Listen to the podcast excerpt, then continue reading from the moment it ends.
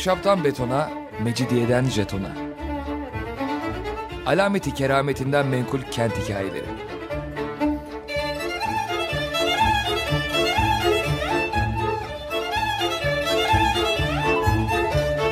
Hazırlayan ve sunan Pınar Erkan.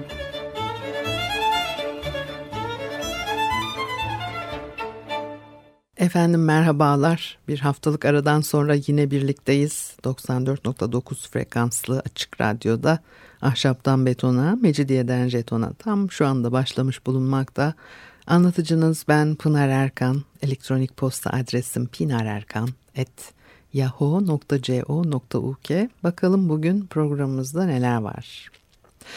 Ee, İstanbul'un çevresi çok uzun e, yıllardır e, değişip duruyor. Özellikle kıyılarımızda büyük değişiklikler var. Ee, ve bu, bunların da sonu bir türlü gelmiyor. Hala e, sahil şeritlerini doldurup oralara meydanlar açmak, koca koca binalar inşa etmek e, e, hevesleri devam ediyor. E, yalılar tabii çok önemli bir birer e, parçası İstanbul kent ve hayatının e, İstanbul imgesinin çok önemli bir parçası yalılar, Boğaz yalıları. Fakat e, onların e, ortaya çıktığı günden e, bugüne çok şeyler değişti ve 19. yüzyılda tabii en popüler, en revaçta oldukları, onların en parlak dönemiydi. 20. E, yüzyılda daha farklı bir yapı sergiliyor tabii toplum. Dolayısıyla aslında saray yazlığı, saray konutu olarak inşa edilmiş, yazlık konut olarak inşa edilmiş yalılar 20. yüzyılda e, bu özelliklerini biraz e, dışına çıkmaya başlıyorlar ve hani yaz kış yaşanılan yerler haline dönüşmüştür. Çok küçük bir kesim için tabii İstanbul'un nüfusuyla da e, çok alakalı e, gelişmeler bunlar. Çünkü hani e, küçük nüfuslu bir şehirde zaten e, şehrin önemli bir kısmını oluşturan e, insanların hani yaşadığı yerler ee, böyle 10 milyon, 12, 15, 18 milyon nüfuslu bir e, şehrin e, içerisinde çok küçük minicik bir kesimin e, sahip olduğu yapılar olarak kalıyor ve onun da etkisi var tabii bütün bu olanlar içerisinde ve yalıların artık e, insanların e, akıllarında, imgelerinde e, çok e, e, etkili olmadığını da e, görebiliriz. Bunu da çok net bir şekilde anlıyoruz. E, halkın, toplumun genel olarak e, İstanbul'da e, çok uzakta kaldığı, e, hiç de farkına varamadığı e, ve e, hafızasında yer etmeyen yapılar. Bu şekilde de silinip gidiyorlar. Son yıllarda bakıyorsunuz e, zaten işte ne o restoranlara, lokantalara dönüştürülüyorlar.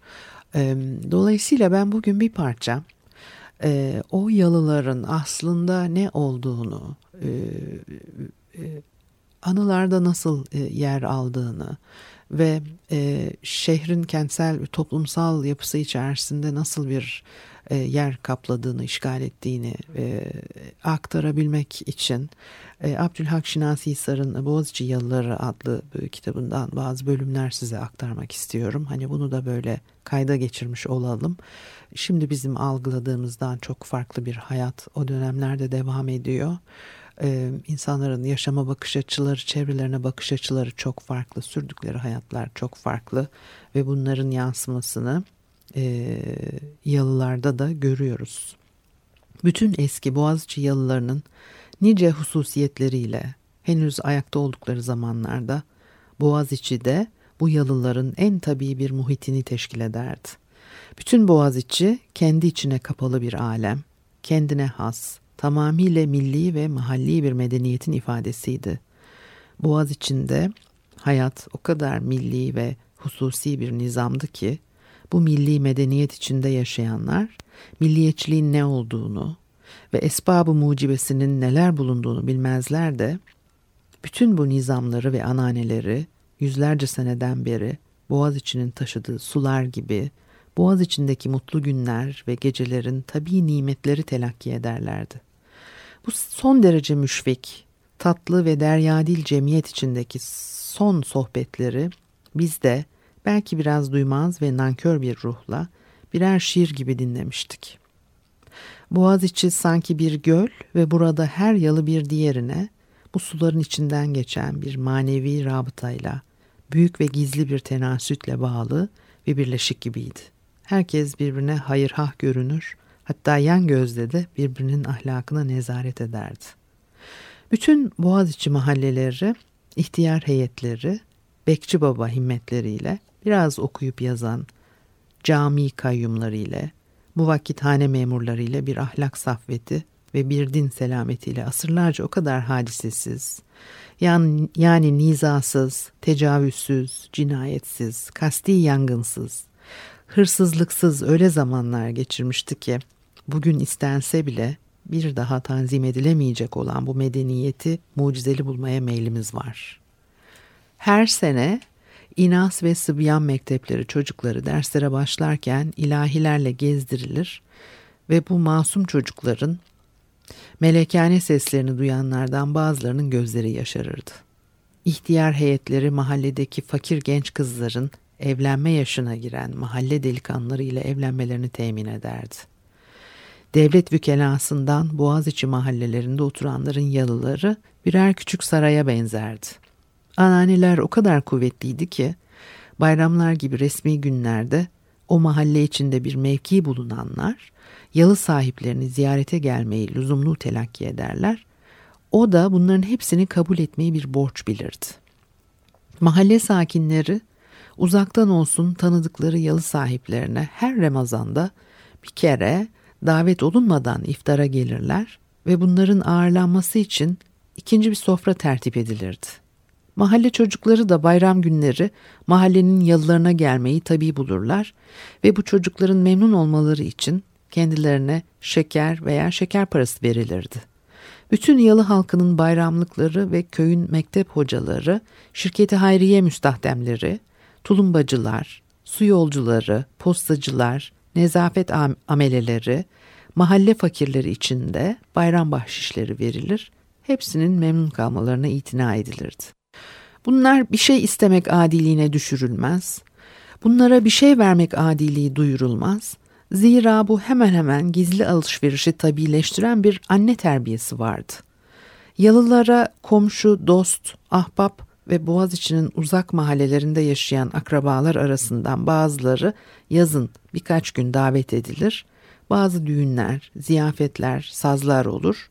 Hele bu mevsimler birkaç mehtap gecesi mutlaka kayıklarla gezintiler yapılırdı. Boğaziçi çoktandır ki haftada tek tatil günüyle iktifa etmez olmuş. Asıl eski Müslüman cumalarının yanında bir de Hristiyanların alafranga pazarları da tatil ve seyran günü kabul olunmuştu.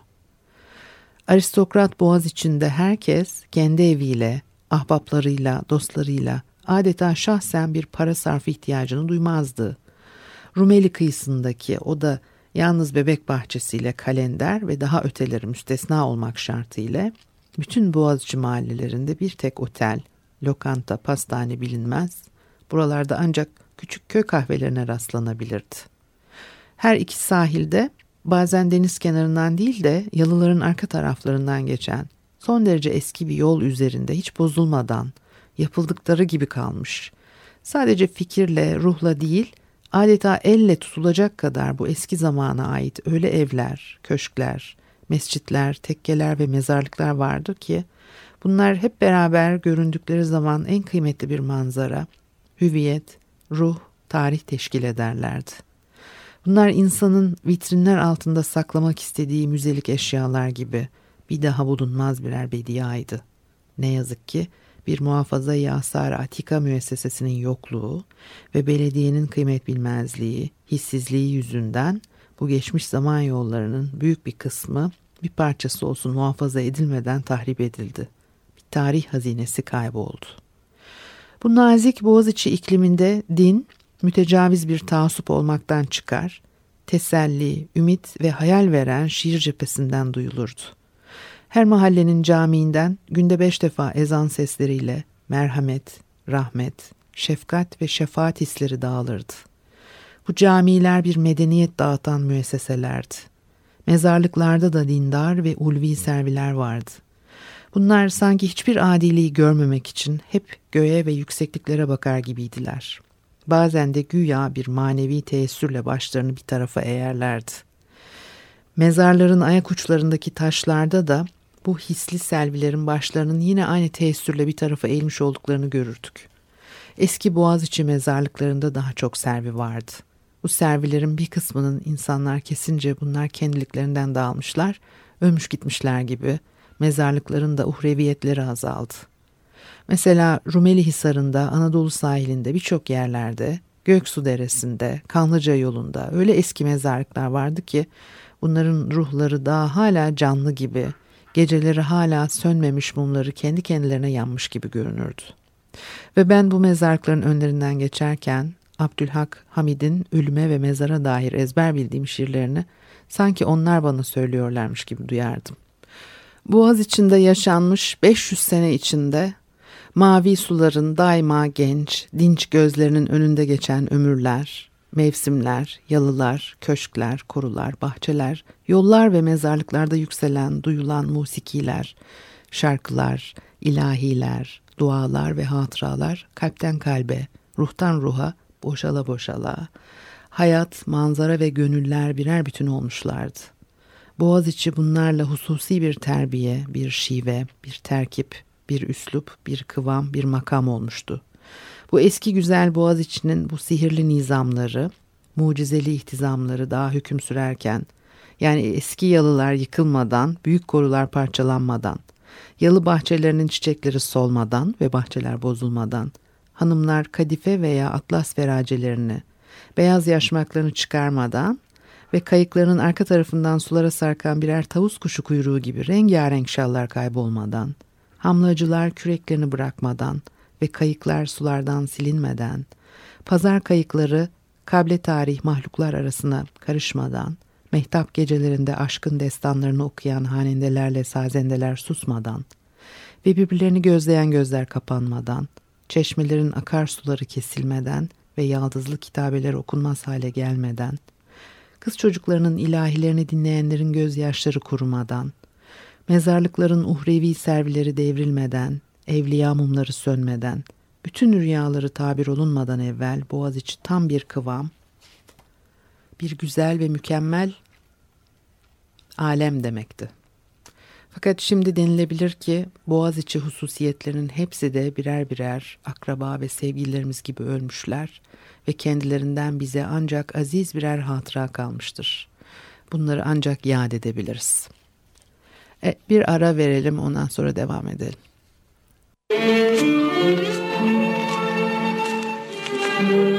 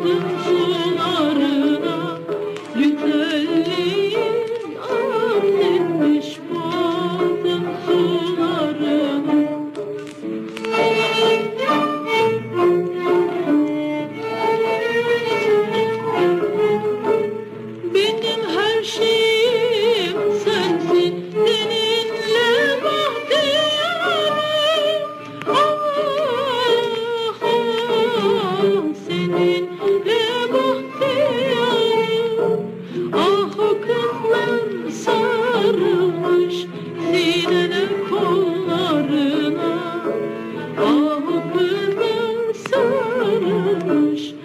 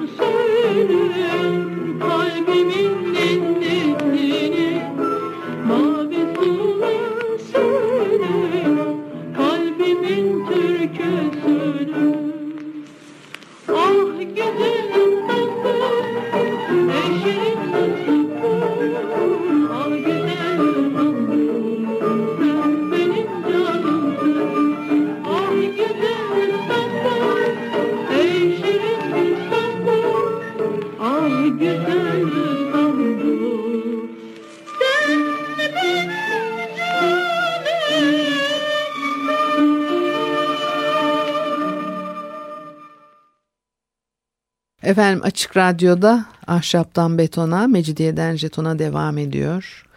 Biraz da Boğaziçi yalılarının e, gerçek e, varlığını e, bize hissettiren e, o eski zaman e, düşünce ve e, tasvirlerini kulağımız duysun diye Abdülhak Şinasi Hisar ve Boğaziçi Yalıları e, adlı eserinden size e, e bölümler e, aktarıyorum. Hülyalara dalmak için en uygun vasıtalar sularda sallanan kayıklardır. Biraz hayal ancak onların beşiklerinde tadılabilir.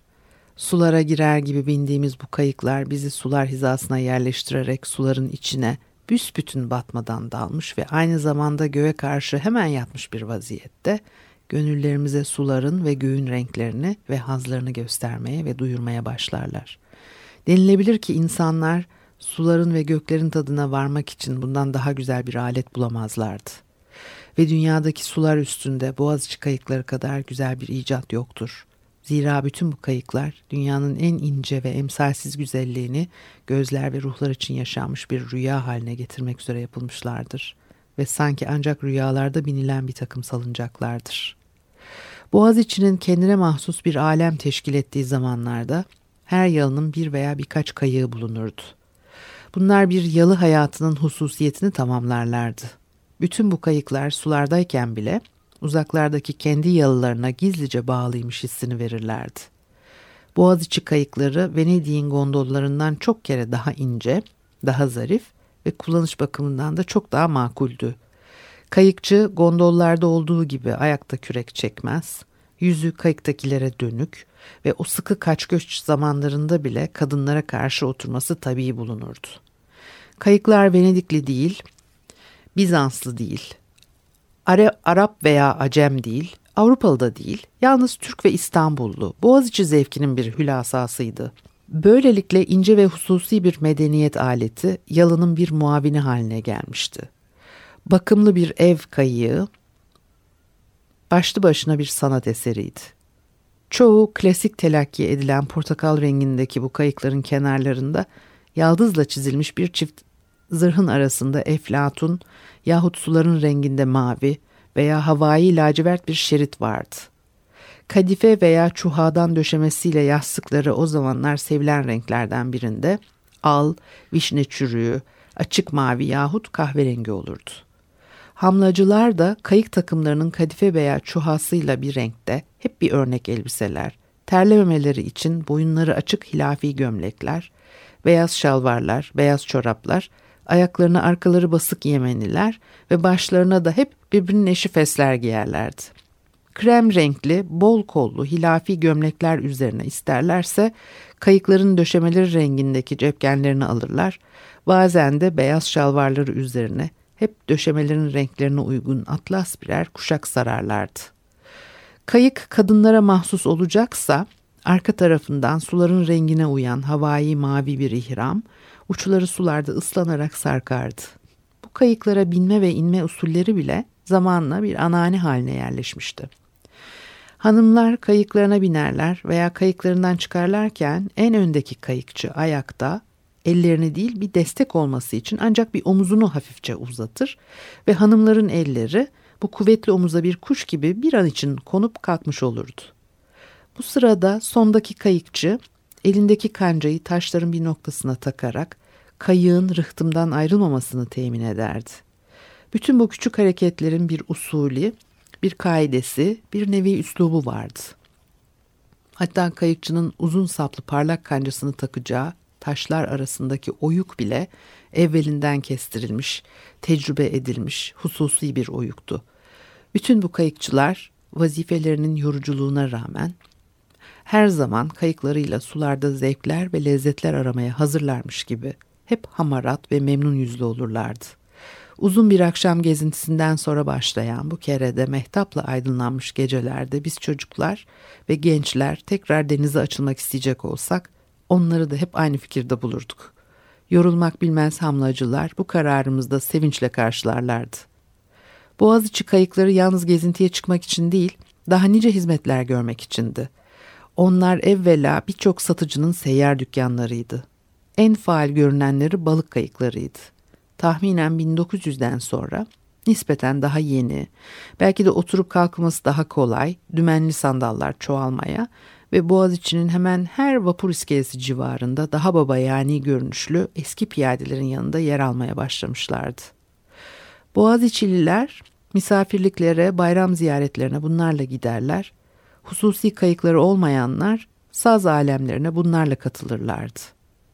En zengin yıllarında ve bilhassa Mısırlı aileler arasında ise üçüncü bir gezinti vasıtası olarak yeni, zarif, rahat oldukları kadar da ince kikler rağbetteydi. Daha sonraları yine Boğaziçi iskelelerinde yeni boyalı, kadife döşemeli, kayıkçıları temiz giyimli, iki çifte kira sandalları da türemişti. Bunlar kira sandalları olmakla beraber evvelce haber verilen gezinti günleri için taksisiz kiralanan otomobiller gibi gündelik olarak kiralanabilirdi. Fakat muhakkak ki kayıklarla yapılan gezintilerin en unutulmazları, mehtaplı gecelerin saz alemleri ve o birbirinden güzel gecelerin en emsalsizi yine muhakkak ki kısaca mehtap denilen, yalnız Boğaziçi'ne mahsus o saz geceleriydi. O gecelerde büyükçe, mesela bir balık kayığına yerleştirilen hanende ve sazendeler, ayın doğduğu sıralarda başlayıp Boğaziçi'nin muayyen noktalarında dura dura ilerleyerek ve sonra yavaş yavaş dönerek bütün Boğaziçi'lilerin de kendi kayık ve sandallarıyla saz alayına katılmasıyla gittikçe genişleyen bir halka halinde Boğaziçi'nin aşağılarına kadar inerlerdi. Gece mehtapta bu sazı dinleyenler öyle bir cezbeye tutulurlardı ki bunun belki birazı izah lazım gelir. Bu kaç göç anneannesinde kadınların ve erkeklerin beraberce saz dinlemelerine imkan yoktu. Bir konsere gitmek adeti yoktu. Radyo hayallerde bile yoktu. Bu zamanlarda böyle iyi bir sazın zevkine dalanlardan birçokları da yalnız gözleriyle sevdiklerini bu vesileyle gördükçe bu mehtap gecelerinin harikulade kıymetini takdir ederlerdi. Saz onların aşklarını söylerken hele sazendeler, hele hanendeler birer şiir ve aşk destanı söylemiş olurlar. Hele kadın sesleri, hele erkek sesleri lisanın en mahrem kelimelerini duyurmuş olurlardı. Öyle ki boğaz içine evvelce görmemiş olup ilk defa gelenler bu mehtap gecelerini tekin bulmazlar da bunları hayretle adeta korkuyla seyrederlerdi. Bütün bu zamanlarda milletin medeni rüştü, milli terbiyenin ve nezaketin fevkaladeliği, bu gecelerin milli çehresi yüzünden hiçbir sarhoş sesini duyurtamadığı gibi ne hanende ve sazendelere ne de kadınların kayıklarına bir müdahalede bulunulurdu. Böylece bu milli saz konserleri hiç pürüzsüz olarak mucizeli bir güzellikle sona ererdi. Bu gecelerin mehtap ve musiki karışan hisleri bütün bir ömrün en sihirli hatıraları olarak kalırdı. Evet, biraz Boğaziçi e, havası e, aktarabildiğim kadar e, size hissettirmek istedim bugün. E, Abdülhak Şinasi Hisar'ın e, Boğaziçi Yalıları adlı e, kitabından bilmiyorum bunu bu, bu tür şeyleri artık bulmak mümkün mü piyasada. E, bu haftalık da bu kadar olsun. Elektronik posta adresim pinarerkan.yahoo.co.uk Haftaya görüşene kadar hoşçakalınız.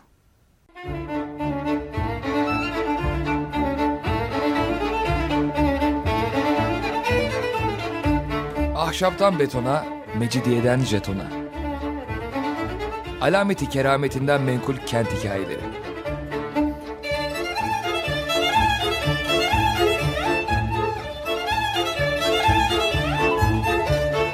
Hazırlayan ve sunan Pınar Erkan.